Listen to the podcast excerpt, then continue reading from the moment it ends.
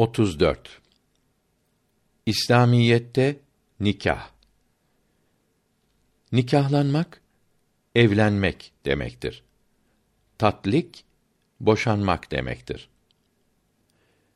Menahicül İbad kitabında İslam nikahını şöyle yazmaktadır. Yedinci fasl evlenmek edeplerini bildirmektedir. Nas ve haberler evlenmenin daha iyi olduğunu bildirdiği gibi bekar kalmanın daha iyi olduğu da bildirilmektedir. İnsanlar, zamanlar ve haller başka başka olduğu için haberler de başka başka olmuştur. Eshab-ı kiramın ve tabiinin radıyallahu teala anhum ecmaîn zamanları ve halleri evlenmenin daha iyi olduğunu gösteriyordu. Bunda üç sebep vardı. Birinci sebep. Muhammed Mustafa sallallahu aleyhi ve sellem zamanında dünyayı Hristiyanlık kaplamıştı. İsa aleyhisselam'ın ruhaniyeti daha çok olduğu için onun eshabının ve ümmetinin haline ve zamanına bekarlık, ruhbanlık, yalnızlık yakışırdı. Papazlar herkese rahip olmayı, yalnız yaşamayı emrediyordu. Allah yolunda bulunabilmek ve Allahü Teala'ya yaklaşabilmek ancak ruhbanlıkla yani evlenmemekle olur sanıyorlardı. Muhammed Mustafa sallallahu aleyhi ve sellem ruhi ve maddi hakikatlerin üstünlüklerin hepsini kendinde topladığı için onun eshabına ve ümmetine yalnızlık da, çokluk da, bekarlık da, evlilik de faydalı olmaktadır. Bunlara her ikisi de ve ikisi arasındaki orta halde yakışmaktadır. Papazlar herkese ruhbanlığı, yalnız bekar yaşamayı emrettiğinden bunu önlemek için Muhammed Mustafa sallallahu aleyhi ve sellem eshabının bekar yaşamasını yasak etti. İslamiyette ruhbanlık yoktur buyurdu. Bir hadisi şerifte de nikah yapmak benim sünnetimdir. Sünnetimi yapmayan kimse benden değildir buyurdu. Daha nice hadis-i şerifler zihinlerdeki yanlış fikirleri kaldırdı. Allahü Teala'nın yolunda yalnız ruhbanlıkla gidilebilir düşüncesini gönüllerden çıkardı. Eshab-ı kiramın ve tabiinin ve tebe-i tabiinin radıyallahu teala anhum ecmaîn zamanı olan 200 sene içinde yaşayanlar bu hadisi şeriflerin papazların bozuk sözlerini çürütmek için söylendiğini biliyorlardı. Bu zaman geçince insanın haline göre bekarlığın da evliliğin de iyi olduğunu bildiren hadisi şerifler meydana çıktı. Resul aleyhisselam 200 yılından sonra sizin en iyiniz hafifül haz olandır buyurdu. Hafifül haz nedir dediklerinde zevcesi ve çocuğu olmayandır buyurdu. Bişre Hafi, Bayezid Bistami ve Ebul Hüseyin Nuri gibi büyük alimler bekar idi. Hicretin 200 senesinden sonra gelenler arasında bunların ve bunlar gibi olanların şereflerini, üstünlüklerini bu hadisi şerif haber vermektedir. İkinci sebep. Eshab-ı kiram, tabiin ve tebe-i tabiin en hayırlı, en iyi bir zamanda yaşadıkları için imanları, sabırları, zühdleri ve tevekkülleri çok kuvvetli, pek kıymetliydi. Zamanların en hayırlısı benim asrımdır. Ondan sonra kıymetli olan benim asrımdan sonra gelen asırdır. Daha sonra kıymetlisi onlardan sonra gelen asrın Müslümanlarıdır. Bunlardan sonra yalancılık yayılır. Şahit olmaları istenmediği halde yalancı şahitlik yapılır. Hadisi şerifi onlara methetmektedir. O büyükler Resulullah'ın sohbetinde bulunmakla, ona yakın olmakla, zühdleri, tevekkülleri ve rızaları arttığı için evlendikleri zaman nefsleri İslamiyetin beğenmediği sebeplere bağlanmaz, haram kazanmaya eğilmezdi. Sonra gelenler ise böyle olmadı. Üçüncü sebep. Muhammed Mustafa sallallahu aleyhi ve sellem peygamberlik nuru ile ve doğru firasetiyle biliyordu ki İslam dinini, İslam milletini dünyaya eshab-ı kiram ve tabiin ve tebe-i tabiin radıyallahu teala anhum ecmaîn yayacaktır. İman kalasını koruyacakların ve dini İslam'ı yayacak olanların çoğalması için ve onlar ile dinin kuvvetlenmesi için nikah yapmayı yani evlenmeyi teşvik buyurdu. Bu üç sebepten dolayı sahabe-i kiram ve tabiin ve tebe-i tabiin aleyhimür rıdvan zamanlarında evlenmek lazım geliyordu. Bunlardan sonra gelenlerin ise bekar kalması da iyiydi. Bunun içindir ki Süfyan-ı Sevri rahmetullahi aleyh yukarıda yazılı hadisi şerifi işitince vallahi bekar kalmak şimdi helaldir dedi. Bişre Hafiye sordular ki niye evlenmiyorsun? Öyle nefsim var ki önce onu boşamaya uğraşıyorum. Ona başkasını nasıl ekleyebilirim buyurdu. Şimdi helal lokma bulmak azaldı. Haramdan kendini kurtarmak güçleşti. Başkasının da harama düşmesine ön ayak olmak dine de akla da uyar bir şey değildir. Bununla beraber bir kimsenin şehveti azarsa oruç tutarak ateşini azaltmaya çalışsın. Oruç ile kuvvetini kıramazsa bunun nikah etmesi yani evlenmesi farz olur. Zulmetmek korkusu varsa bunun evlenmesi tahrimen mekruh olur. Açık gezen, mahrem yerlerine erkeklere teşhir eden aşağı kadınların arasına düşerek nefislerine aldanmaktan, haram işlemekten korkanların da bir afif, temiz Müslüman kız bulup evlenmesi farz olur. Böyle sıkışık durumda olmayan gençlerin ilim ve ahlak edinmek için çalışması ancak hayız ve nifas bilgilerini öğrendikten sonra evlenmesi uygun olur. Evlenme vakti gelmesi için önce İslamiyeti öğrenmek, nefsi İslamiyete uyar hale getirmek, gönül sahibi olmak, rüştü, aklı olgunlaşmak lazımdır. Ondan sonra sünneti yerine getirmek niyetiyle evlenir. Edebi, hayası, ahlakı olan dinini, imanını, İslam'ın şartlarını öğrenmiş, İslamiyete uyan, sokakta İslamiyetin emrettiği gibi örtünen bir kızla nikahlanır. İffet sahibi, dinini kayıran bir kız aramalıdır. Malı çok, güzelliği çok olanı aramamalıdır. Mal için, güzellik için iffeti ve salahı elden kaçırmamalıdır. Hadis-i şerifte buyuruldu ki, kadın ya malı için veya güzelliği için yahut dini için alınır. Siz dini olanı alınız. Malı için alan malına kavuşamaz. Yalnız cemal için alan cemalinden mahrum kalır. Din ile cemal birlikte olması çok iyi olur.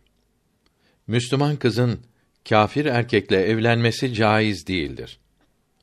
Kâfir erkekle evlenmeye niyet edince mürtet olur.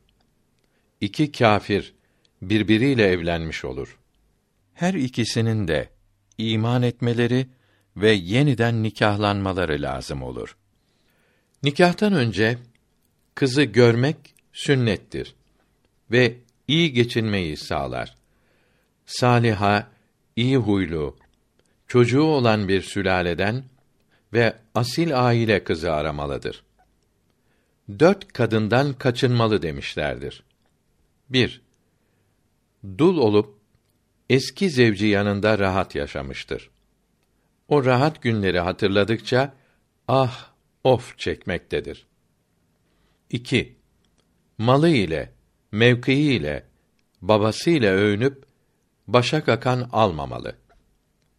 3. Kocasının malını kendi akrabasına, tanıdıklarına dağıtan kızı almamalı. 4. Kötü huy ve iffetsizlik ile adı çıkıp kendini ve kocasını dillere düşüren kadından kaçınmalıdır.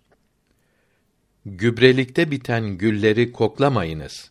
Hadisi şerifi sütü bozuk, ahlaksızlarla evlenmeyi yasak etmektedir. Buhara'da Ahmet bin Hafs isminde bir genç evlenmişti. Birinci gecesi kız buna hayz ilmini öğrendin mi dedi. Hayır deyince kız Allahü Teala kendinizi ve emrinizde olanları ateşten koruyun buyurdu. Cahil olan nasıl koruyabilir dedi. Bu söz gence hoş geldi. Zevcesini Allah'a emanet ederek Merv'de 15 sene ilim tahsil edip İmamı Muhammed'den de ders aldı. Altı senede de bunları ezberledi. Alim olarak zevcesinin yanına döndü. Hocası buna Ebu Havs-ı Kebir rahmetullahi teala aleyh ismini koydu. Nikahlanmak isteyen birkaç defa istihare etmeli. Hak Teâlâ'ya sığınmalı. Nefsin ve kötü kimselerin araya katılmasından koruması için yalvarmalıdır. Nikahın dört mezhebede uygun yapılmasına çalışmalıdır. Şafii ve Hanbeli ve Maliki mezheplerinde nikahın doğru olması için birinci şart baliga olan kıza da velinin izin vermesi lazımdır. Veli lügatta dost demektir. Akaid bilgisinde arifi billah demektir. Fıkıhta ise erkek akrabadır. Veli bu üç mezhepte babadır. Baba yoksa babanın babası ve onun babasıdır. Bunlardan sonra erkek kardeştir. Bundan sonra erkek kardeşi oğlu, sonra onun oğludur. Sonra amca, sonra amca oğlu ve onun oğludur. Bunlar yoksa kadi yani Kur'an-ı Kerim'e göre yaşayan adil bir hakim veli olur. Nikahta veli miras sırasına göredir. Ancak Şafii mezhebinde oğul ve onun oğlu veli olmaz. İmamı Muhammed'e göre ve Hanbeli mezhebinde babadan ve dedelerden sonra Şeyhayn'a göre ise bunlardan önce oğul ve torun veli olur. Hanefi'de akil ve bali olan kıza velinin izin vermesi şart değildir. Baliga kızdan nikahtan önce izin istemek müstehaptır. İzin verilen vekil olmuş olur. İzinsiz yapılan nikahtan sonra kızın kabul etmesi ise şarttır. Kız razı olmazsa nikah sahih olmaz. Kadını kendisi veya vekili yahut velisi evlendirir. Erkek velileri bulunmayan yetimleri Hanefi mezhebinde anaları tezvic edebilir. Nikahın ikinci şartı Hanefi mezhebinde fıskı belli olsa da icap ve kabul yapılırken akil ve bali Müslüman iki erkek veya bir erkekle iki kadın şahit bulunmaları ve icap ile kabulü işitmeleri lazımdır. Şafii ve Hanbeli de şahitlerin erkek olması ve fıskları belli olmaması şarttır. Hanefi'de vekil veya veli ile birlikte ayrıca bir erkekle iki kadın da olabilir. Maliki mezhebinde şahit lazım olmayıp velinin bulunması ve nikahın ilan edilmesi, tanıdıklara bildirilmesi şarttır. Nikahın üçüncü şartı icap ve kabuldür. yani sözleşmedir. Şafii ve Hanbeli mezheplerinde iki erkek nikah veya zevç, zevce kelimelerini veya bu manada olan başka kelimeleri kullanarak sözleşme yapar. Erkeğin biri damat veya vekili, ikincisi kızın velisi veya vekilidir. Bu iki mezhepte bakire değilse kadının izin vermesi de şarttır. Nimet-i İslam'da diyor ki, Hanefi mezhebinde hür ve bali erkekle kadın iki şahit yanında evlenebildikleri gibi birinin veya ikisinin de vekilleri bunların nikahlarını yapabilir. Vekilin Müslüman, akıl ve temyiz edici olması şarttır. Bali ve erkek olması şart değildir. Vekil yaparken şahide lüzum yoktur. Bunun için zevce zevcine beni her ne zaman boşarsan beni kendine tezvice seni vekil ettim der. Zevç de kabul ederse bir bayin talak ile boşayınca iki şahit yanında boşadığım filaneyi kendime nikah ettim derse nikah sahih olur. Meşhur tecdidi iman ve tecdidi nikah duasını cemaat ile okumak bu hükme dayanmaktadır. Vekil eden de bulunduğu zaman vekil şahit yerine geçer. Kız hazır olunca bunun velisi de şahit yerine geçer. Bir baba kızı yok iken onu mehirsiz nikah etse, sonra söyleyince kızı susarsa sahih ve mehri misl lazım olur. Bir kimse iki tarafında velisi veya vekili yahut birine veli, ötekine vekil yahut bir taraftan asil, öte taraftan veli yahut bir taraftan asil, öte taraftan vekil olabilir. İstediğini yap denilen vekil başkasını vekil yapabilir. Bali olmayan çocuğu velilerinden yakın olanı nikahlar. Veli asebelerdir. Asebe yoksa ana veli olur. Vekil olmayan birinin mesela bali erkek veya kızın velilerinden birinin veya yabancının yaptığı nikahı asil olan işitince reddetmezse sahih olur. Çocuk bali olunca baba ve dededen başka velilerin yaptıkları nikahı reddedebilir. Hanefi'de tezviç ve nikah kelimelerini söylemek şart değildir. Hibe, hediye ettim, verdim, sadaka ettim, sattım, satın aldım sözleriyle de nikah sahih olur. Yalnız konuşan iki kişinin de fiilleri mazi yani dım geçmiş zaman olarak söylemesi lazımdır. Birisi emr, öteki mazi şeklinde söyleyince de olur. Veli baliga olmamış küçük kızı izni olmadan küfrüne nikah edebilir.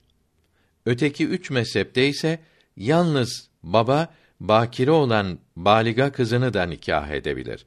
Küçük olması şart değildir.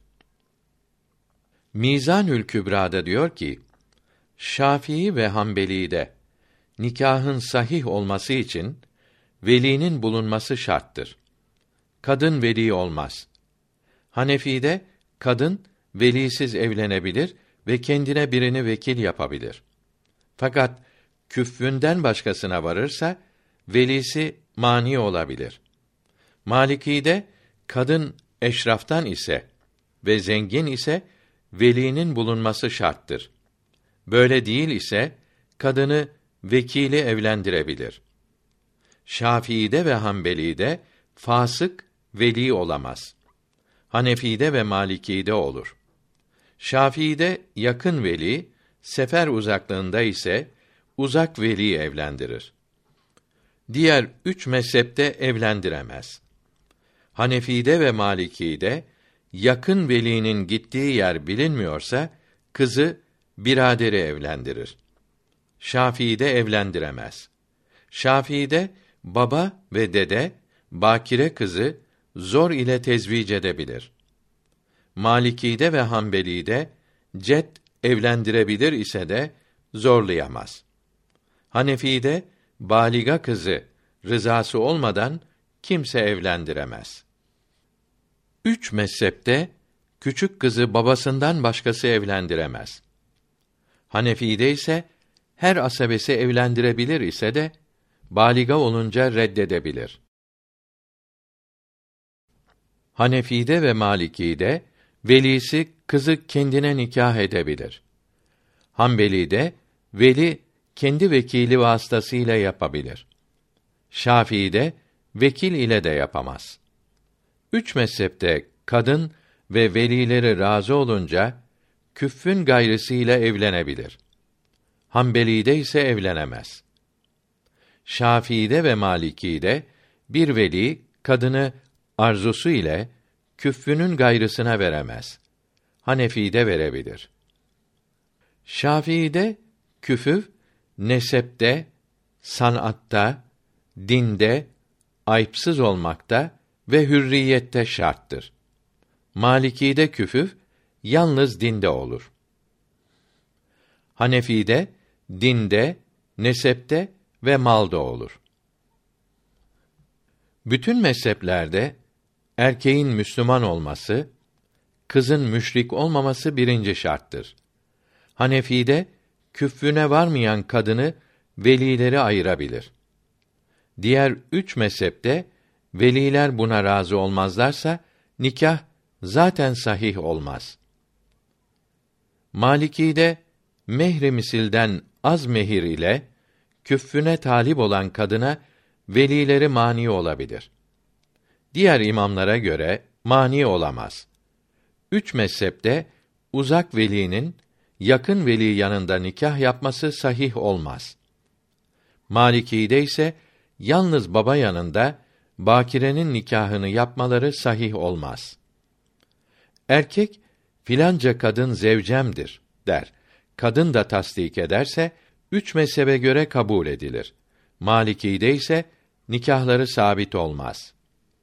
Üç mezhepte şahitsiz nikah sahih olmaz. Şahit ile yapılınca gizli tutulmaları caiz olur. Maliki'de sahih olur ise de tanıdıklara duyurmak lazımdır. Şafii'de ve Hanbeli'de iki şahidin adil erkek olmaları lazımdır. Hanefi'de bir erkekle iki kadın fasıkın şahitlikleriyle sahih olur. Üç mezhepte Müslüman erkekle zimminin nikahında iki şahidin Müslüman olmaları lazımdır. Hanefi'de ikisi de zimmi olabilir. Nikahta iki tarafın konuşmaları sünnettir. Şafii'de ve Hanbeli'de tezviç veya nikah kelimelerini söylemek şarttır. Hanefi'de temliki bildiren her kelimeyi söylemekle sahih olur. Maliki'de Hanefi gibi ise de mehri de söylemek lazımdır. Kızımı filana tezvic ettim dese, o da işitince nikahı kabul ettim dese, bütün alimlere göre sahih olmaz. Ebu Yusuf'e rahmetullahi aleyh göre sahih olur. Şafii'de kızımı sana tezvic ettim dese, o da kabul ettim dese, nikahını veya tezvicini kabul ettim demese sahih olmaz. Hanefi'de ve Hanbeli'de ve İmam Şafii'nin rahmetullahi aleyh diğer kavlinde sahih olur. Üç mezhep imamı rahmetullahi teala aleyhi ecmaîn kitaplı kâfiri velisinden almak caizdir dedi. Hanbeli'de ise caiz değildir. İleride başka kadını da tezvic etmemek veya başka yere götürmemek şartıyla evlenince üç mezhebe göre nikah sahih olup şarta uymak lazım olmaz. Mehri misil lazım olur. İmam Ahmet İbni Hanbel rahmetullahi teala aleyh şarta uymak lazım olur. Uymayınca zevce nikahı feshedebilir dedi. Baba evlenmek isteyince Hanefi'de ve Maliki'de oğlu babasını evlendirmeye mecbur değildir. Evlendirmesi iyi olur. Şafii'de ve Hanbeli'de lazımdır. Erkek vatiden aciz ise Hanefi'de kadın nikahı fes için husumet hakkına malik olur. Diğer üç mezhepte ise her ayıp ve kusur karşısında feshedebilir. Nikahtan sonra hasıl olmalarında da kadın nikahı feshedebilir. Kadında ayıp hasıl olursa Hanbeli'de ve Şafii'nin rahmetullahi teala aleyh bir kavlinde erkek nikahı feshedebilir. Maliki'de ve Şafii'nin diğer kavlinde feshedemez. Mizandan tercüme tamam oldu. Husumet dava açmak demektir. Kendinde mani bulunmayan kadın zevcinin innin olduğunu anlarsa nikahın feshi için çok zaman sonra bile dava açabilir. Erkek inkar ederse hakim bir ebeye muayene ettirir. Zevceyi bakire bulursa bir sene sonra tekrar muayene ettirir. Yine bakire bulunursa aralarını tefrik eder. Tam mehir ve iddet lazım olur. Bir kere cima yapınca kadının husumet hakkı kalmaz ise de birden fazlasını terk etmesi günah olur. İnnin, ihtiyarlık, tenasül hastalığı veya sihir sebebiyle cima yapamayandır. Başka bir sebep ile ayrılmak için dava açamazlar. Nikah önce bir şartın hasıl olmasına bağlanırsa sahih olmadığı İbn Abidin'de ve Haniye ve Tatarhaniye ve Ebu'l-Leys fetvalarında yazılıdır. Babam razı olmak şartıyla nikahlandım demek böyledir. İbn Abidin'de Muharremat faslı sonunda diyor ki: Babası mecliste hazır olup razı oldum derse nikahı sahih olur. Bunun gibi İbn Abidin ve Kitabül Fıkh alel mezahibil erbaa ve Nimet-i İslam'da nikah yapılmasını anlatırken diyorlar ki kadın boşanmak benim elimde olmak üzere seninle evleniyorum der ve erkek de bunu kabul ettim derse hem nikah sahih olur hem de kadının boşanması kendi elinde de olur. Zevci ve mahremi olmayan kadının sefere mesela hacca gidebilmesi için ve hulle için evlenecek kadının böyle şart yapmaları uygun olur. Görülüyor ki İslam dininde boşamak yalnız erkeğin elindedir. Kadın erkeğin elinde oyuncak gibidir gibi sözler doğru değildir. İslam dinini bilmeyenler böyle yalan ve iftira ederek gençleri Müslümanlıktan soğutuyorlar. Yukarıdaki yazı nikah yapılırken boşanmak hakkının zevceye tefvid edileceğini, zevcenin de dilediği zaman boşanabileceğini açıkça göstermektedir. Talak maddesi sonunda tefvid kelimesine bakınız. Nikah sözleşmesinde fasit bir şartın yapılması söylenirse nikah sahih olup şart batıl olur. Mehir vermemek üzere seni nikah ettim derse nikah sahih olur. Şart fasit olup mehri misil lazım olur.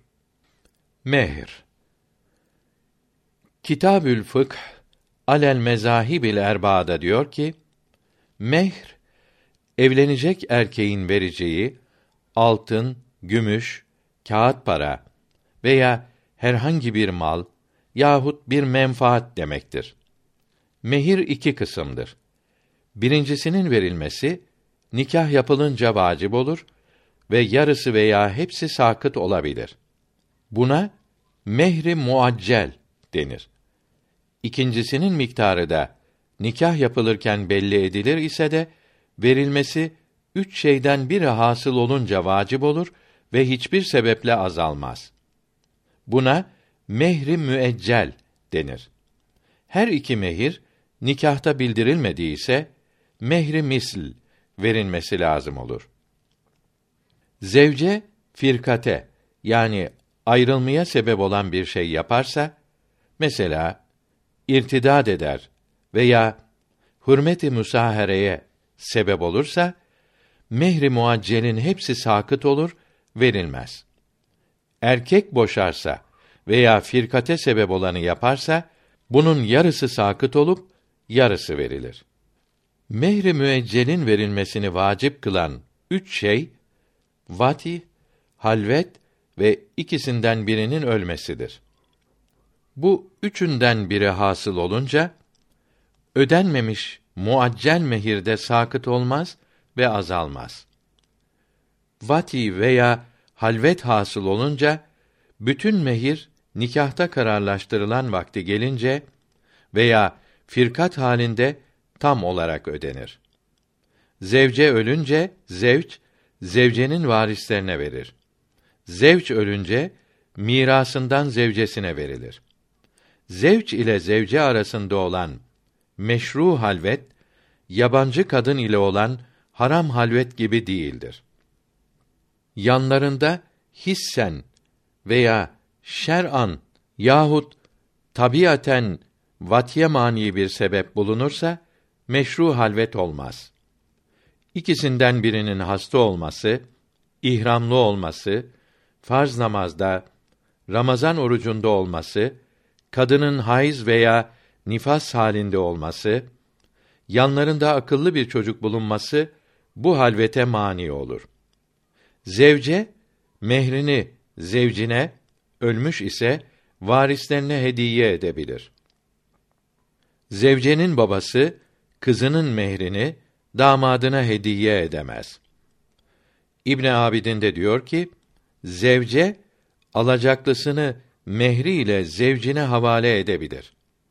Mehrini başkasına hediye edip mehri kabz için onu vekil edebilir.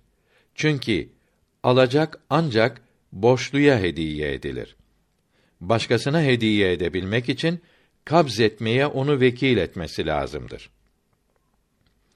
Fetavâ-i Hindiye'de diyor ki, nikah akdedilirken tek mehir söylenip ne kadarı muaccel olduğu bildirilmediyse adete ve zevcenin emsaline göre söylenilenin bir miktarı muaccel olur. Mehrin hepsi muaccel denildiyse hepsi muaccel olur. Hepsi belli tarihte verilmek üzere müeccel olup ödeme tarihi gelince zevce mehrini alabilmek için kendini zevcinden men edemez. Mehir bir sene sonra müeccel olup zevç bir seneden önce vatiyi şart etmiş ise mehir vermek sizin vati caiz olur. Şart etmemiş ise İmamı Muhammed'e rahmetullahi teala aleyh göre yine böyledir. Mehri muacceli vermeden önce vatiyi şart etmiş ise caiz olur. Mehrin bir kısmı muaccel, bir kısmı da müeccel ise zevce vat yedilmiş olsa bile mehri muaccelin hepsini almadıkça zevci ile sefere gitmeye, vatiye ve halvete mani olabilir. Nikah akdedilirken mehri müeccelin belli bir tarihte ödenmesini şart etmek söz birliğiyle caizdir. Talak olunca mehrin ödeme tarihi beklenir. Ödeme tarihi belli değilse boşarken hemen ödenir. Ric'i talakta zevç ricat edince tekrar müeccel olmaz.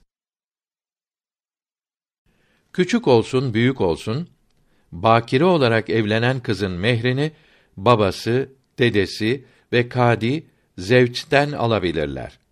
Bunlardan başkası alamaz. Bakire kız olarak evlenen razı olmazsa bunlar da alamaz. Riyadün Nasihindeki hadisi i şerifte mehir vermemek niyetiyle nikah yapan kimse kıyamet günü hırsızlar arasında haşrolunacaktır buyuruldu. Mehir söylemeden hatta mehir vermemek şartıyla nikah yapmak da sahih şart fasit olur. Zevcin mehri misl vermesi vacip olur. Kadının baba tarafından akrabasına verilen kadar verir. Mehrin bir kısmı mehri muaccel ise bunu vatiden önce veya halvetten önce verir. Hepsi mehri müeccel ise veya muaccel ve müeccel kelimeleri söylenmediyse vatiden veya halvetten sonra zevcenin istediği zamanda eğer istemediyse ikisinden biri ölünce verilmesi vaciptir. Varisleri verir veya alır. Mehrin değeri on dirhem gümüşten az olmaz. Bugün gümüş para kullanılmıyor.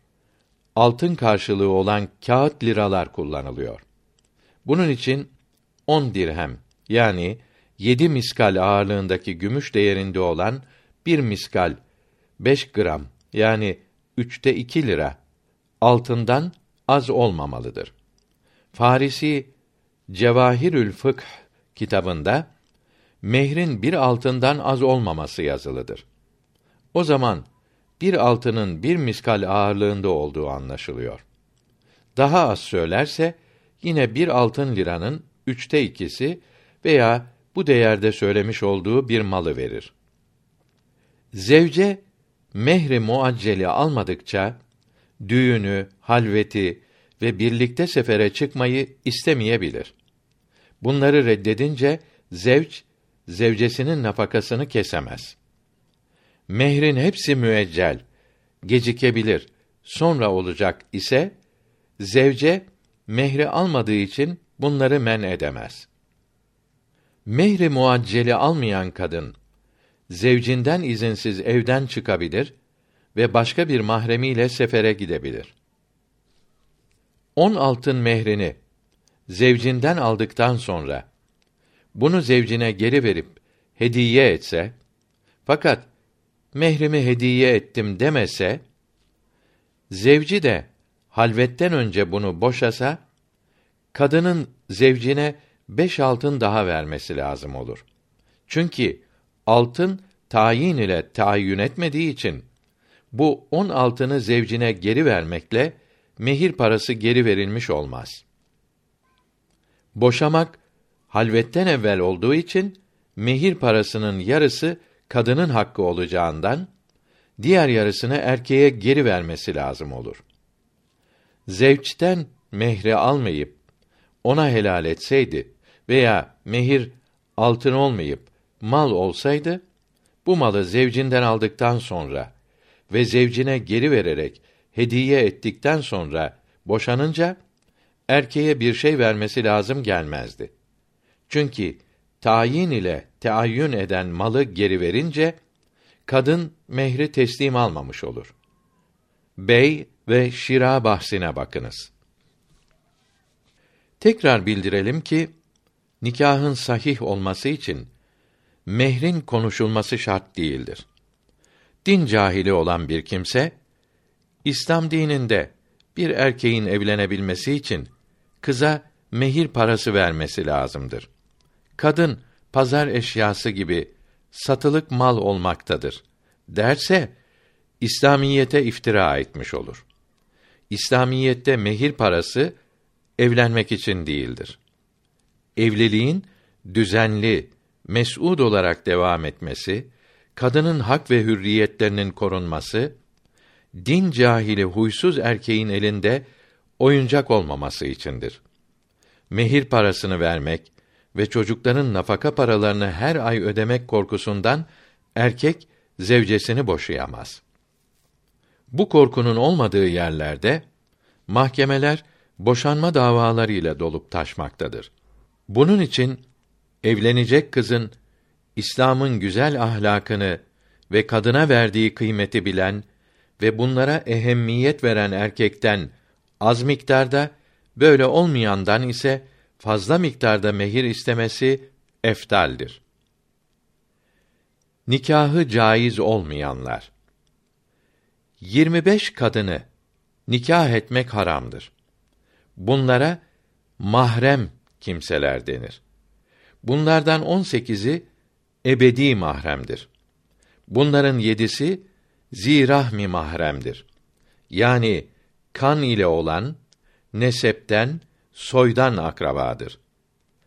Anası ile, ananın, babanın anaları ile, kızı ve oğlunun ve kızının kızları ile, kız kardeşi ile, kız kardeşinin kızları ile, erkek kardeşinin kızları ile, hala ve teyze ile evlenmek ebediyen ölünceye kadar haramdır.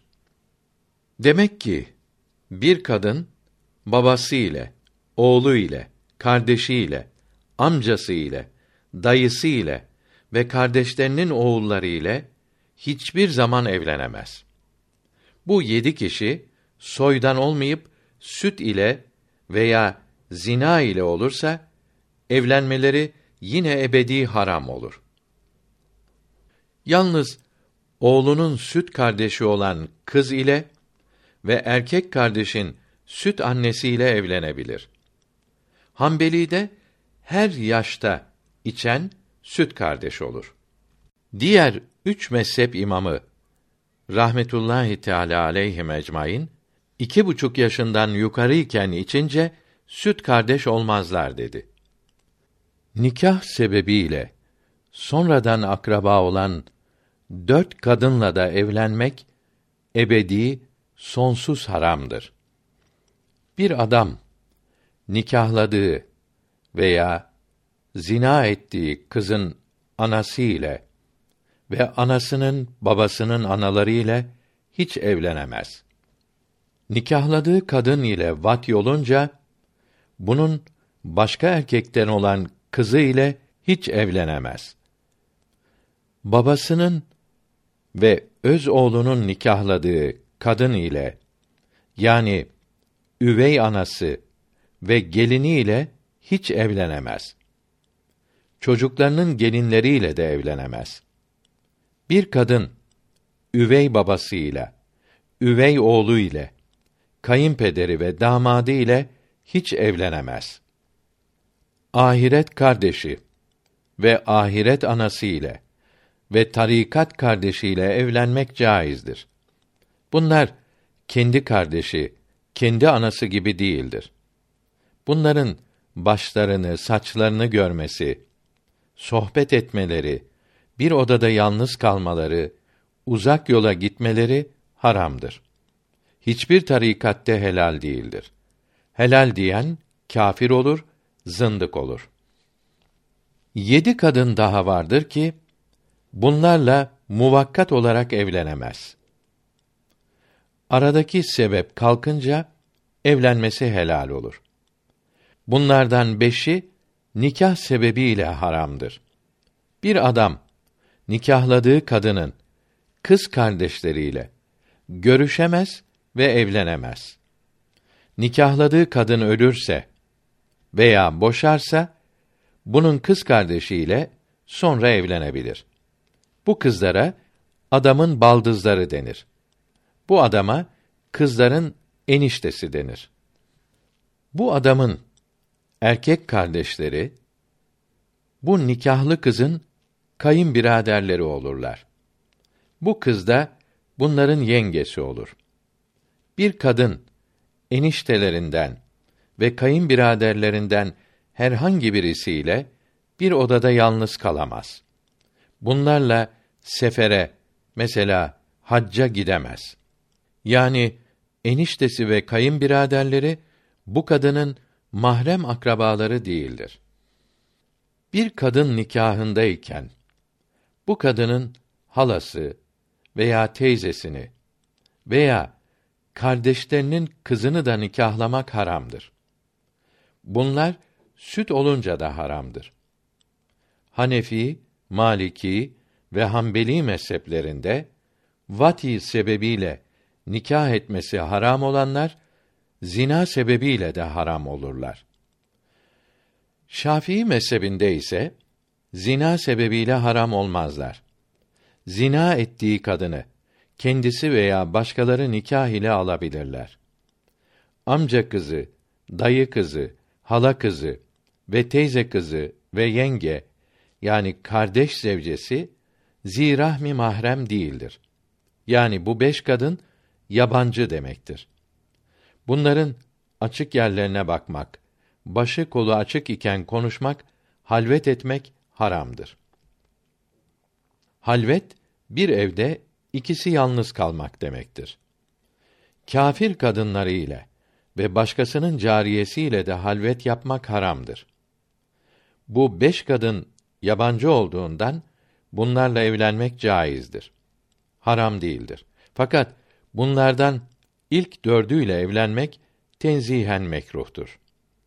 Kimya-i Saadet'te diyor ki, nikah olunacak kadında bulunması sünnet olan sekiz sıfattan sekizincisi kadının yakın akrabadan olmamasıdır. Hadis-i şerifte bunların çocukları zayıf, hastalıklı olur buyuruldu. Türkçe Mürşidül Müteehhilin kitabında da bunun gibi yazılıdır. Bu dört kadının kızlarıyla evlenmek mekruh değildir. Hazreti Ali radıyallahu an amcasının kızını almadı.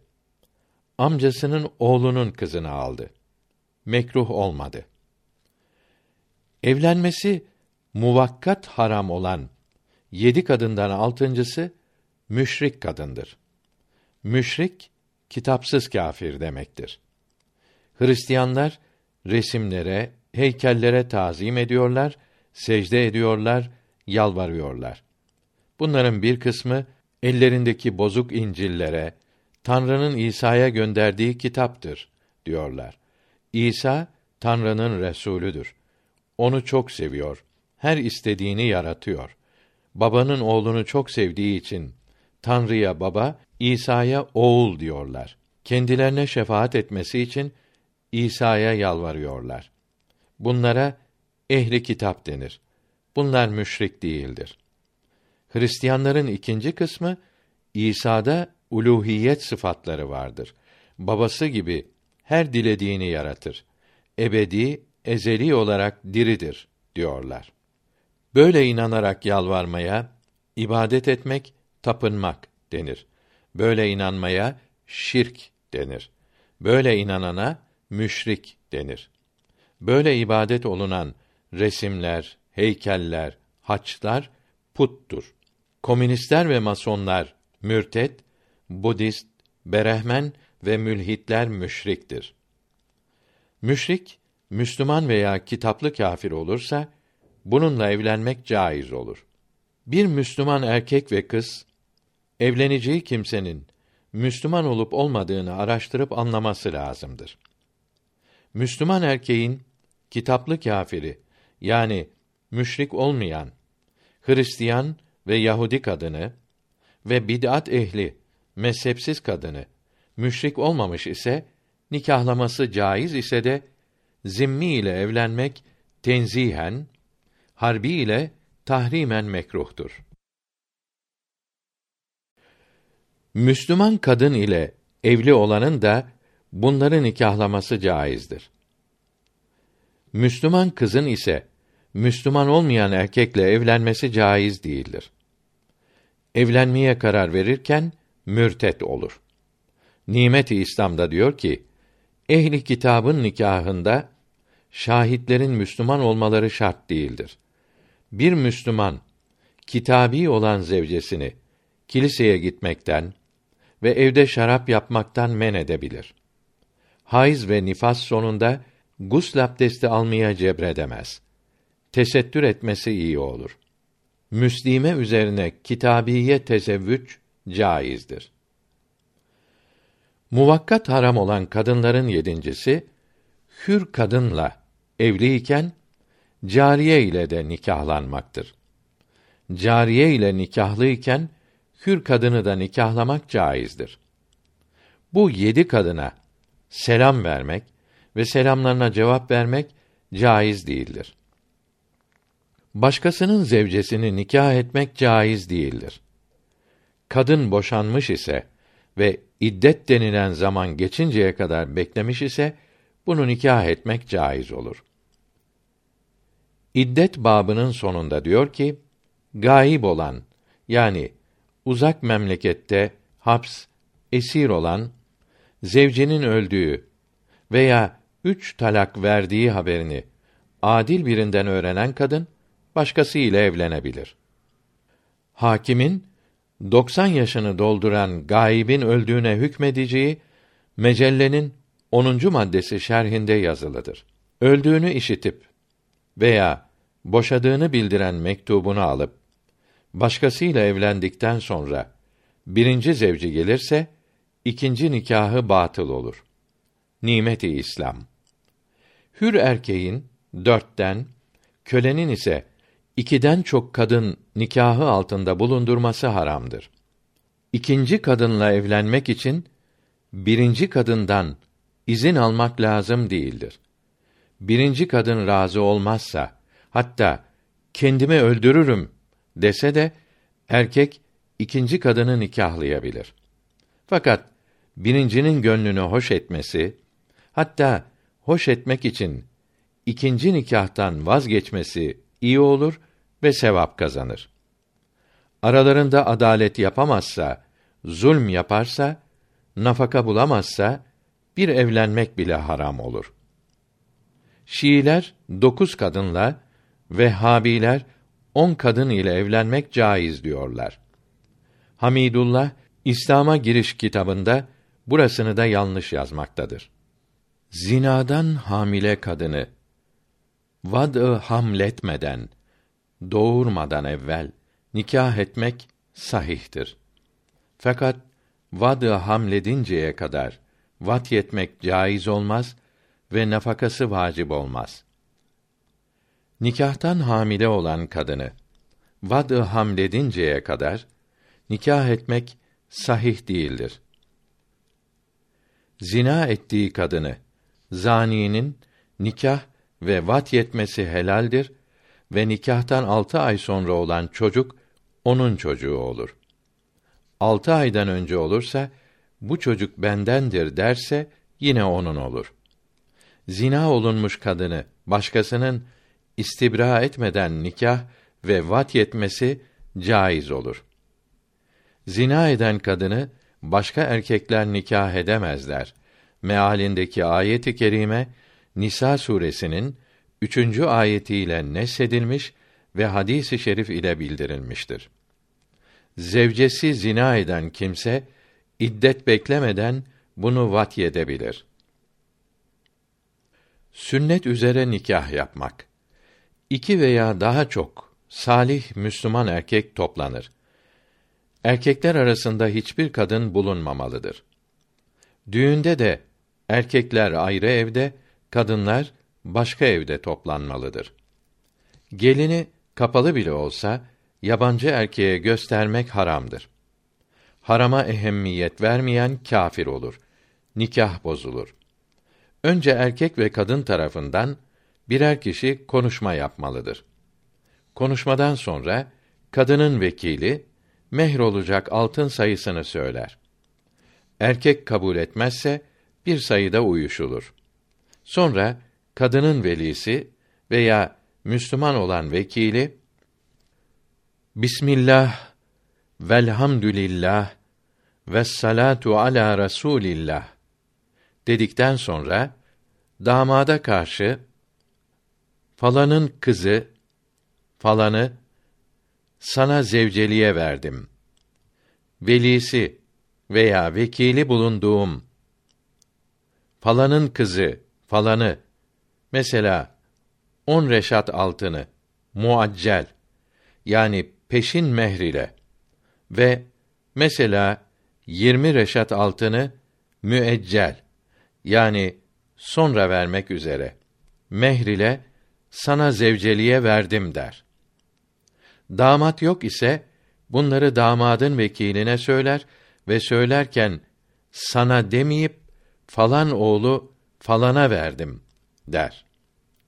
Bu sözlere icap yani teklif denir. Sonra damat şöyle cevap verir. Ben bu nikahı söylenen bu mehr ile kendim için kabul ettim. Eğer damat yoksa vekili cevap vererek ben bu nikahı vekili bulunduğum falan oğlu falan için söylenen bu mehr ile kabul ettim der. Mehir miktarını söyleyerek cevap verilmesi iyi olur. Bu cevaba kabul denir. Böylece icap ve kabul ile İslam nikahı olur. mehir parasını bir kağıda yazıp ve damat ile iki şahit altını imzalayıp zevceye teslim etmek müstehaptır. Mehir parası kul hakkıdır. Erkek zevcesini boşarken zevcenin bu hakkını ödemezse dünyada hapse, ahirette de cehenneme girecektir. Mesela 20 altın lira veya bir reşat altını 90 bin lira kıymetinde olduğu zaman 2 milyona yakın kağıt lira ödemek ve çocukların nafakaları için annelerine her ay geçim parası vermek. Yani ikinci bir evin geçim masrafını yüklenmek çok kimsenin yapabileceği bir şey değildir. Görülüyor ki Allahü Teala boşamak hakkını erkeğe vermiş ise de bir Müslümanın bunu yapmasını çok ağır şarta bağlamış, hatta imkansız kılmıştır. Boşamak hakkı kadınlara bir gözdağı olmaktan ileri gitmemekte ancak erkeğin ev idaresindeki vazifelerini yapabilmesine kuvvet vermekte, yardımcı olmaktadır. Boşamak hakkı zahiren erkeğin elinde, hakikatte ise her zaman zevcenin elindedir. Bir mümin zevcesini boşamak isteyince çok az kimsenin kazanabileceği parayı ve senelerce devam eden nafakaları ödemek veya dünyada hapishanede kalmak, ahirette de cehennemde yanmak korkusu önüne dağ gibi dikilir. Kadın boşanmak isteyince mehrini hediye helal edip nahoş hareketleriyle zevcini talak vermeye mecbur edebilir. Zevcenin boşanması bu kadar kolay olduğu halde aile hayatının kutsiyetini ve zevcin zevcesi üzerindeki haklarını bilen bir Müslüman kadını mukaddes yuvasını yıkmak günahına girmeyi ve böylece dünyada sefil ve rezil, ahirette de azaba müstehak olmayı elbet istemez. Boşanan kadın hiç kimseye bir şey vermeye mecbur değildir. Ona zengin akrabası bakmaya mecburdur. Kimsesi yoksa beytül mal bakar. Salih bir mümin ise zevcesini boşayınca çocuklarına nafaka vermek ve yeni evini geçindirmek için devamlı çalışıp kazanmak mecburiyetindedir. Dinsizlerin, mezhepsizlerin ve cahillerin İslamiyete uymayan yanlış, bozuk hareketlerini ileri sürerek İslamiyete dil uzatmamalıdır. İslam nikahının sahih olması için damadın ve gelinin Müslüman olmaları şarttır. Yani imanın ve İslam'ın şartlarını bilmeleri ve inanmaları lazımdır. İmanları şüpheli ise nikah yapacak olan kimse besmele, hamd ve salavat okuduktan sonra imanın altı ve İslam'ın beş şartını birer birer söyler. Her birini damada ve geline de söyletir. Allahü Teala'nın sıfatı zatiyesini ve sıfatı subutiyesini peygamberlerin, meleklerin mühim özelliklerini, kabir ve kıyamet bilgilerini sırası gelince orada söyler ve tekrar ettirir. Bunlara inandık, iman ettik. Mü'minim, Müslümanım elhamdülillah dedirir. Sonra damattan veya vekilinden başlayarak nikahı kıymalıdır. Reddül Muhtar'da buyuruyor ki, bir arada bulunan kadınla erkeğin yazı ile nikah yapması caiz olmaz. Karşı karşıya olmayınca birinin mektup gönderip ötekinin iki şahit yanında mektubu okuyup söz ile kabul etmesi caiz olur. İkisinin de yazı ile bildirmesi olmaz. Erkekten gelen mektubu kadın iki şahide okur veya anlatır. Şahit olunuz. Ona zevce olmayı kabul ettim der. Kadının mektubu şahitlere okuması erkeğin şahitler yanında söz ile teklif etmesi gibi olur. İbn Abidin rahmetullahi teala aleyh nikah şahitlerini anlatırken buyuruyor ki bütün aktlerde, sözleşmelerde olduğu gibi nikah için birini vekil yaparken de iki şahit bulunması lazım değildir. Fakat her akitte iki şahit müstehaptır. Nikah yapılırken ise şarttır, lazımdır. Ödünç vermekte de iki şahit vaciptir denildi. Ticaret, vekalet ve bütün aktlerde senet yazmak şart değil ise de ödünç vermekte lazım, nikahta da müstehaptır. Vekil yapmakta ve nikahta şahitlerin ve vekil yapılacak zatın kadını tanımaları lazımdır. Yanında iseler yüzünü görmeleri iyi olur. Başka odadan sesini duyarlarsa kadın odada yalnız ise caiz olur. Nikah kıyılırken veli veya vekil şahitlerin bildiği kadının yalnız ismini söyler. Şahitlerin tanımadıkları kadının babasının ve dedesinin adını da söylemesi lazımdır. Tanımak kimin kızı ve hangi kızı olduğunu bilmek demektir. Şahsını, şeklini bilmek değildir. Küçük kızın babası kızının nikahını kıymak için bir zata emreder. O vekil olan da bir başkası yanında nikah yaparsa baba da hazır bulundu ise caiz olur. Çünkü vekilin nikah yapması babanın yerini olur. Kendi şahit yerini tutar. Baba hazır bulunmazsa caiz olmaz. Büyük baliga kızın babası veya başka bir vekili bir adam yanında kızı nikah yaparsa kız da hazır ise caiz olur. Çünkü velinin ve vekilin sözünü kız söylemiş gibidir. Veli veya vekil şahit yerine geçer. Bir adam bir kimseye kızını bana zevce olarak verdin mi dese o da evet veya zevce olarak verdim dese nikah olmaz. Birinci adamın tekrar kabul ettim demesi lazımdır. Çünkü önce sormuştu. Soru ile, sual ile vekil yapılmaz. Kızını bana zevce olarak ver deseydi olurdu. Çünkü emr ile vekil yapmış olur. Bu vekilin cevabı iki taraf adına söylenmiş olup iki şahit de varsa nikah tamam olur. Vekil kızın babasının adını yanlış söylerse nikah sahih olmaz.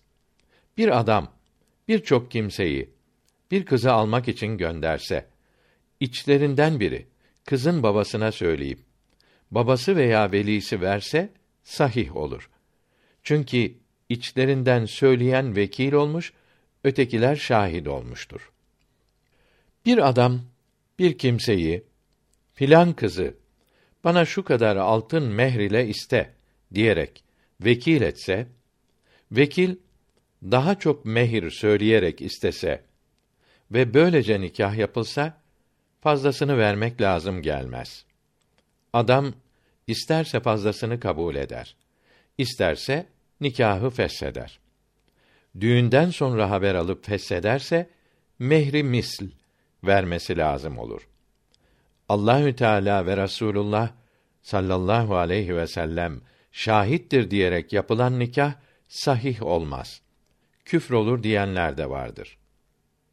Mecmuayı Zühdiye'de diyor ki, iki erkek şahidin yanında, erkek seni zevceliğe aldım diye bir kağıda yazsa, kız da kabul ettim diye yazsa nikah olmaz. Söylemeleri lazımdır.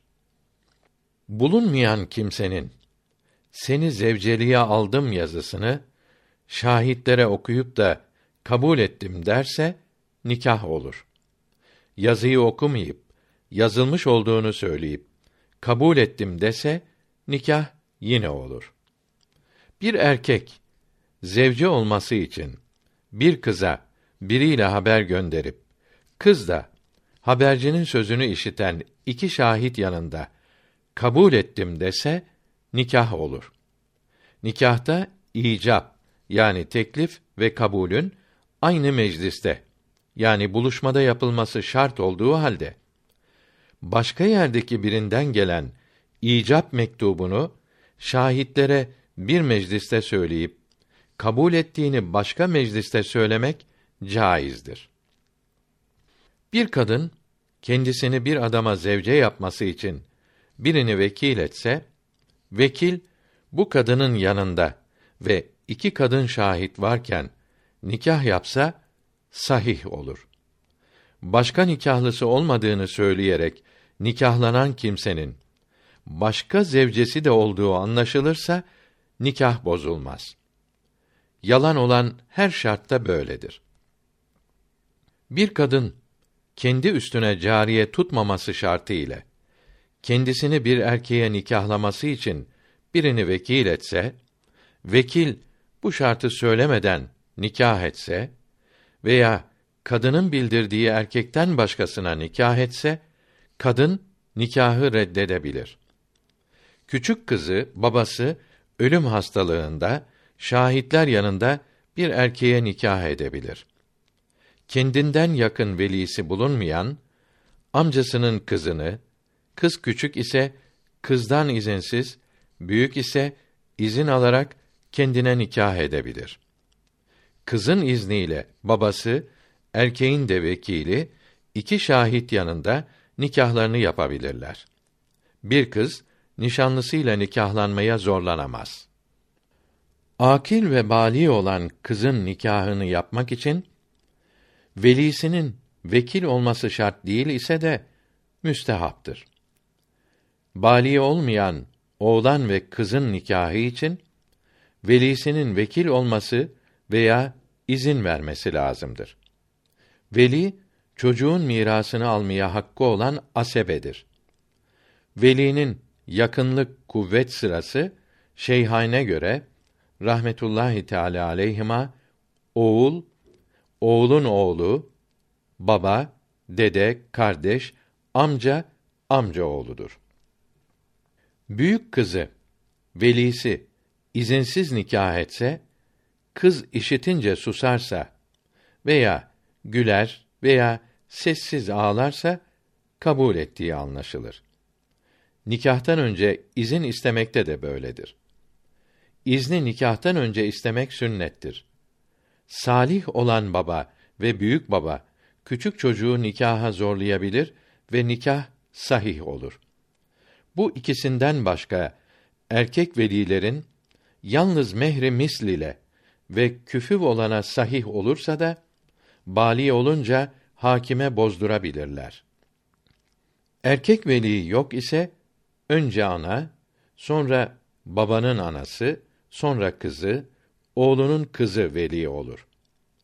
Yakın veli hayattayken uzak veli nikaha vekil olamaz. Yakın veli mehri misl ve küfü olana nikah yapmaz ise hakimi şer nikahı yapar. Erkek veli küffü olmayana varan kadının nikahını hakime bozdurabilir. Bu nikahın zaten sahih olmadığı Fetavâ-i Hayriyye'de yazılıdır. Küfüv erkeğin soyda, malda, diyanatta ve şerefte kadına uygun olması demektir.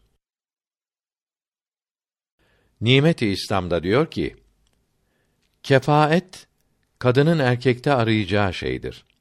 Erkek altı şeyde kadından üstün veya müsavi olmalıdır. Aşağı sanatlı erkek yukarı sanatlı kadına küfü olamaz. Maaş, ücret ile çalışmak da böyledir. Fıskı yayılmış olmasa da fasık erkek saliha kıza hatta salih kimsenin kızına küfü olamaz. Zevcin mehri muacceli ve bir aylık nafakayı verecek iktidarda olması lazımdır. Böyle erkek daha zengin kadına küfüvdür. Bu şartlar nikah yaparken bulunmalıdır. Sonra zail olabilir. Köylü şehirli kıza küfüvdür. Mehri misilden az mehrile nikahlanan kızın velisi mehri tamamlatabilir veya hakime nikahı feshettirir. Vekil olmayan herhangi bir kimse bir adamın nikahını yapsa veya bunun zevcesini boşasa adamın işitince kabul veya reddetmesine bakılır. Kölenin zevcesini efendisi boşayamaz. Bir adam zevcesini boşamak için bizzat zevceyi veya başkasını vekil edebilir. Bu da üç türlü olur. Birincisi temlik olup zevç zevcesine talak niyetiyle sen nefsini ihtiyar et veya işin elinde olsun yahut niyete lüzum olmadan kendini boşa der ve vakit bildirmezse kadın o mecliste vakit de bildirdiyse o vakt içinde kendini boşayabilir. Nikahta bulunanlara şeker, meyve veya şerbet gibi tatlı verilmesi, düğünde ise etli ve tatlı yemek vermek ve düğün ziyafetine çağrılınca yemeğe gitmek, def, davul çalarak düğünü tanıdıklara duyurmak sünnettir. Nikahta imam bulunması, belli şeyler okuması şart değildir. Bu imam nikahı değildir. İslam nikahıdır.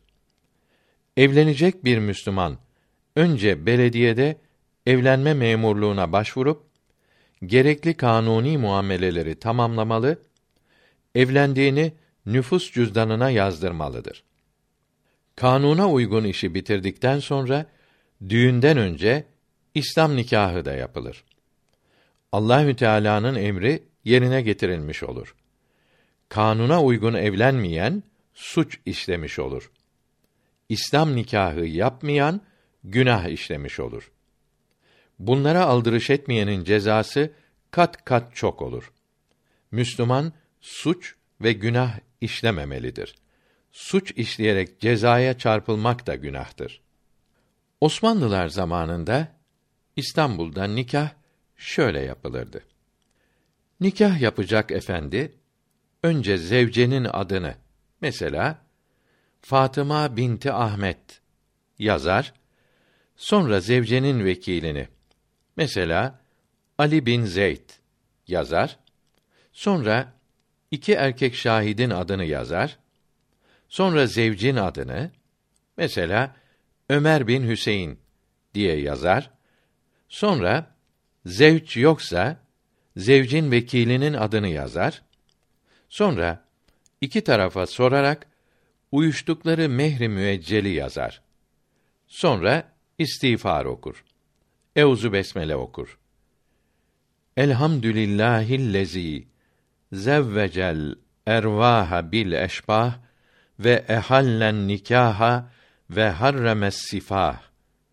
Ve salatu ve selamu ala Resulina Muhammedin illezî beyyenel harame vel mübah ve ala alihi ve eshabihi lezinehum ehlus salahi vel felah der. Euzu besmele çekip Nur suresinin 32. ayetini okur. Sadakallahül azim deyip Kale Rasulullah sallallahu aleyhi ve sellem En nikahü sünneti femen ragibe an sünneti feleyse minni Sadaka Rasulullah. Bismillahi ve ala sünneti Rasulillah. Allahü Teala'nın emri şerifi ile ve peygamberimiz Hazreti Muhammedenil Mustafa Efendimizin sünnet-i seniyyesiyle ve amelde mezhebimizin imamı İmam-ı Azam Ebu Hanife Hazretlerinin içtihadı ile ve hazır olan Müslümanların şehadetleriyle ile vekili olduğun Fatıma binti Ahmed'i şu kadar lira mehri müeccel ve aralarında malum olan muaccel ile talibi olan Ömer bin Hüseyin'e tezvice helalliye vermeye vekaletin hasebiyle verdin mi der. Sonra zevcin vekiline dönüp yine Bismillahi ve ala dan başlayıp okur. Sen dahi Fatıma binti Ahmed'i şu kadar lira mehri müeccel ve aralarında malum olan mehri muaccel ile vekili olduğun Ömer bin Hüseyin'e vekaletin hasebiyle aldın mı der. Her ikisine üçer kere sorar ve cevap alır. Ben dahi akdi nikah ettim der, sonra şu duayı okur. Allahümme ec'al hazel akde meymunen mübareken vec'al beynehuma ülfeten ve mehabbeten ve karara ve la tec'al beynehuma nefreten ve fitneten ve firara. Allahümme ellif beynehuma kema ellefte beyne Ademe ve Havva ve kema ellefte beyne Muhammedin sallallahu aleyhi ve sellem ve Hadicetül Kübra ve Ayşete ümmül müminine radıyallahu anhuma ve beyne Aliyin radıyallahu an ve Fatıma Zehra radıyallahu anha. Allahümme ati lehuma evladen salihan ve ömren tavilen ve rızkan vasian. Rabbena heb lena min ezvacina ve zürriyatina kurrete ayunin vec'alna lil müttekine imama. Rabbena atina fid dünya haseneten ve fil ahirete haseneten ve kına azaben. Sübhane rabbike. Sonra Fatiha der. Bu duayı Peygamber Efendimiz ve bütün alimler, veliler okudular. Bunu okuyunca zevç ve zevce arasında ölünceye kadar muhabbet mevcud olur. Rahat ve huzur içinde yaşarlardı. Evlerinden bereket eksik olmazdı. Nikah yapan zat zevç ve zevcenin nüfus kağıdını alıp iki şahit ile imam efendiye gider. İmam efendinin vereceği nikah vesikasını doldurup kendisi ve iki şahit imzalar. İmam efendi vesikaları tasdik edip bunları nüfus kağıdı ile ait olduğu nüfus memurluğuna gönderir. Nüfus memuru vesikadaki nikah bilgisini kendi defterine ve nüfus kağıdına kaydeder. Nüfus kağıdını imam efendiye gönderir. İmam efendi nüfus kağıdını zevcin kendisine ve zevcenin vekiline verir. Böylece nikah işi tescil edilmiş olur. Nikah eden kimsenin niyeti zinadan, harama bakmaktan korunmak olmalıdır.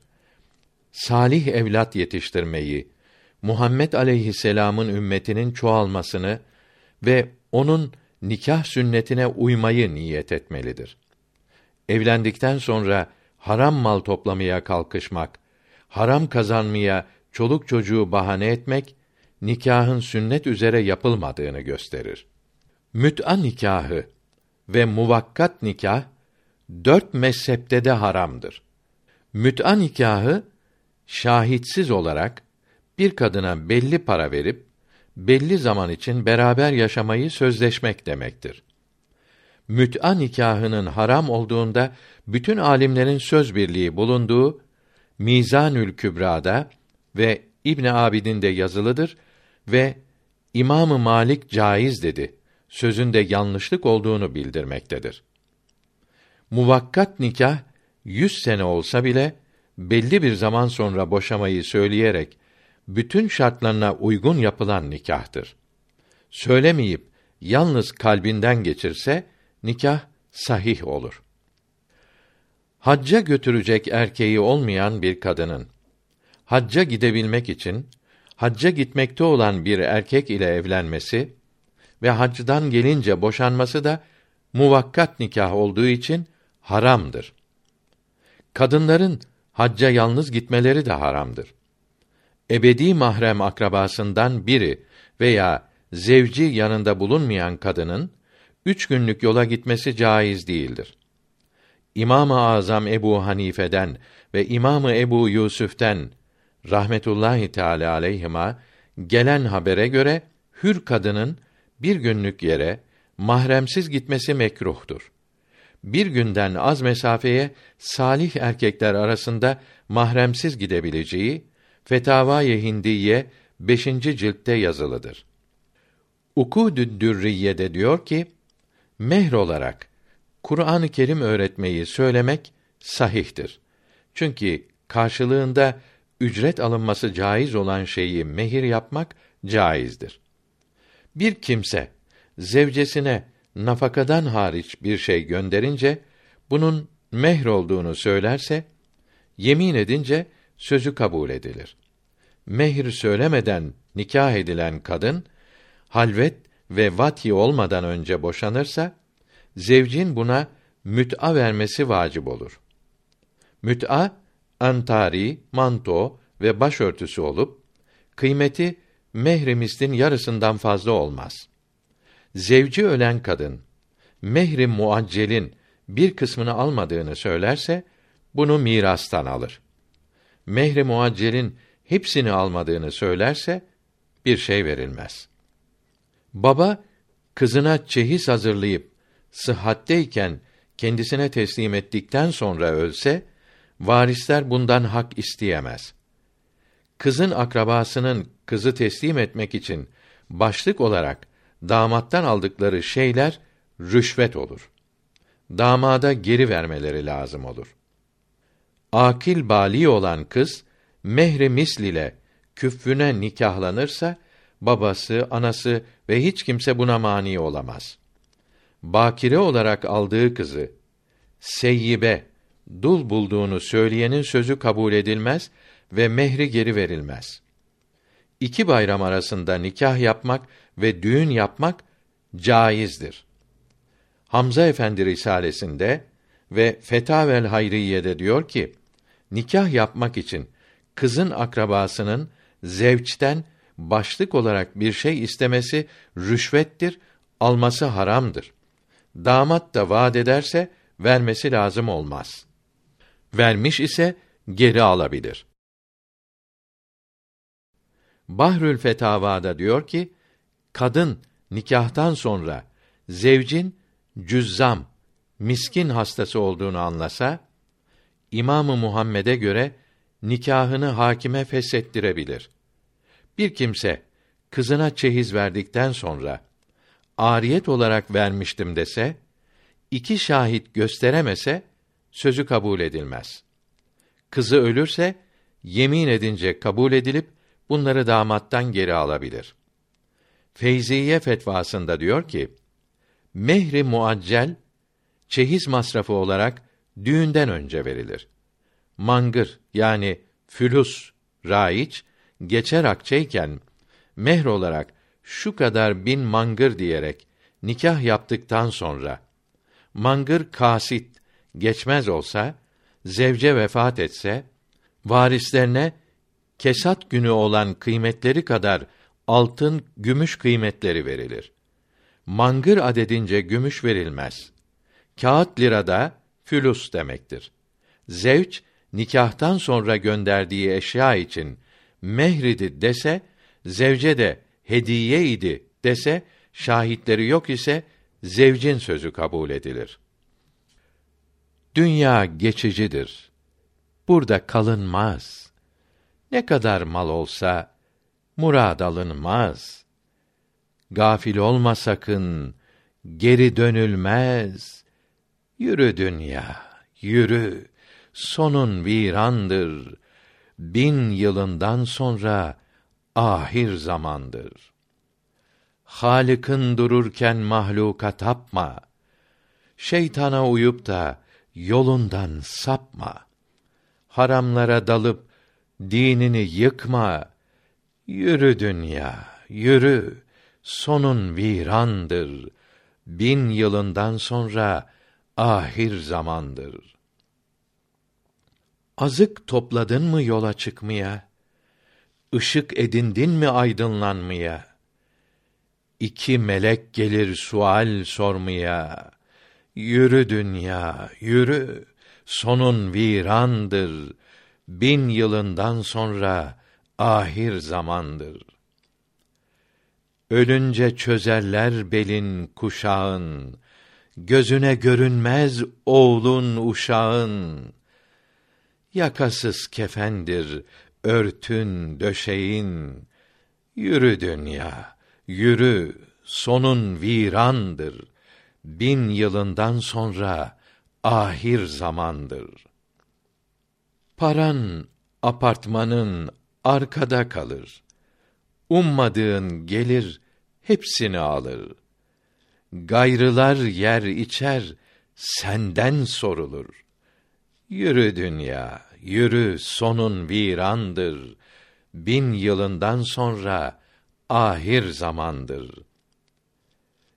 Münker nekir gelir çınarlar gibi, gözleri yanıyor şimşekler gibi, sorguya çekerler gök gürler gibi. Yürü dünya, yürü, sonun virandır. Bin yılından sonra ahir zamandır. Cehennemin yedi türlü yapısı, her birinin ateştendir kapısı. Seksen yıllık yoldan gelir kokusu. Yürü dünya, yürü, sonun virandır. Bin yılından sonra ahir zamandır.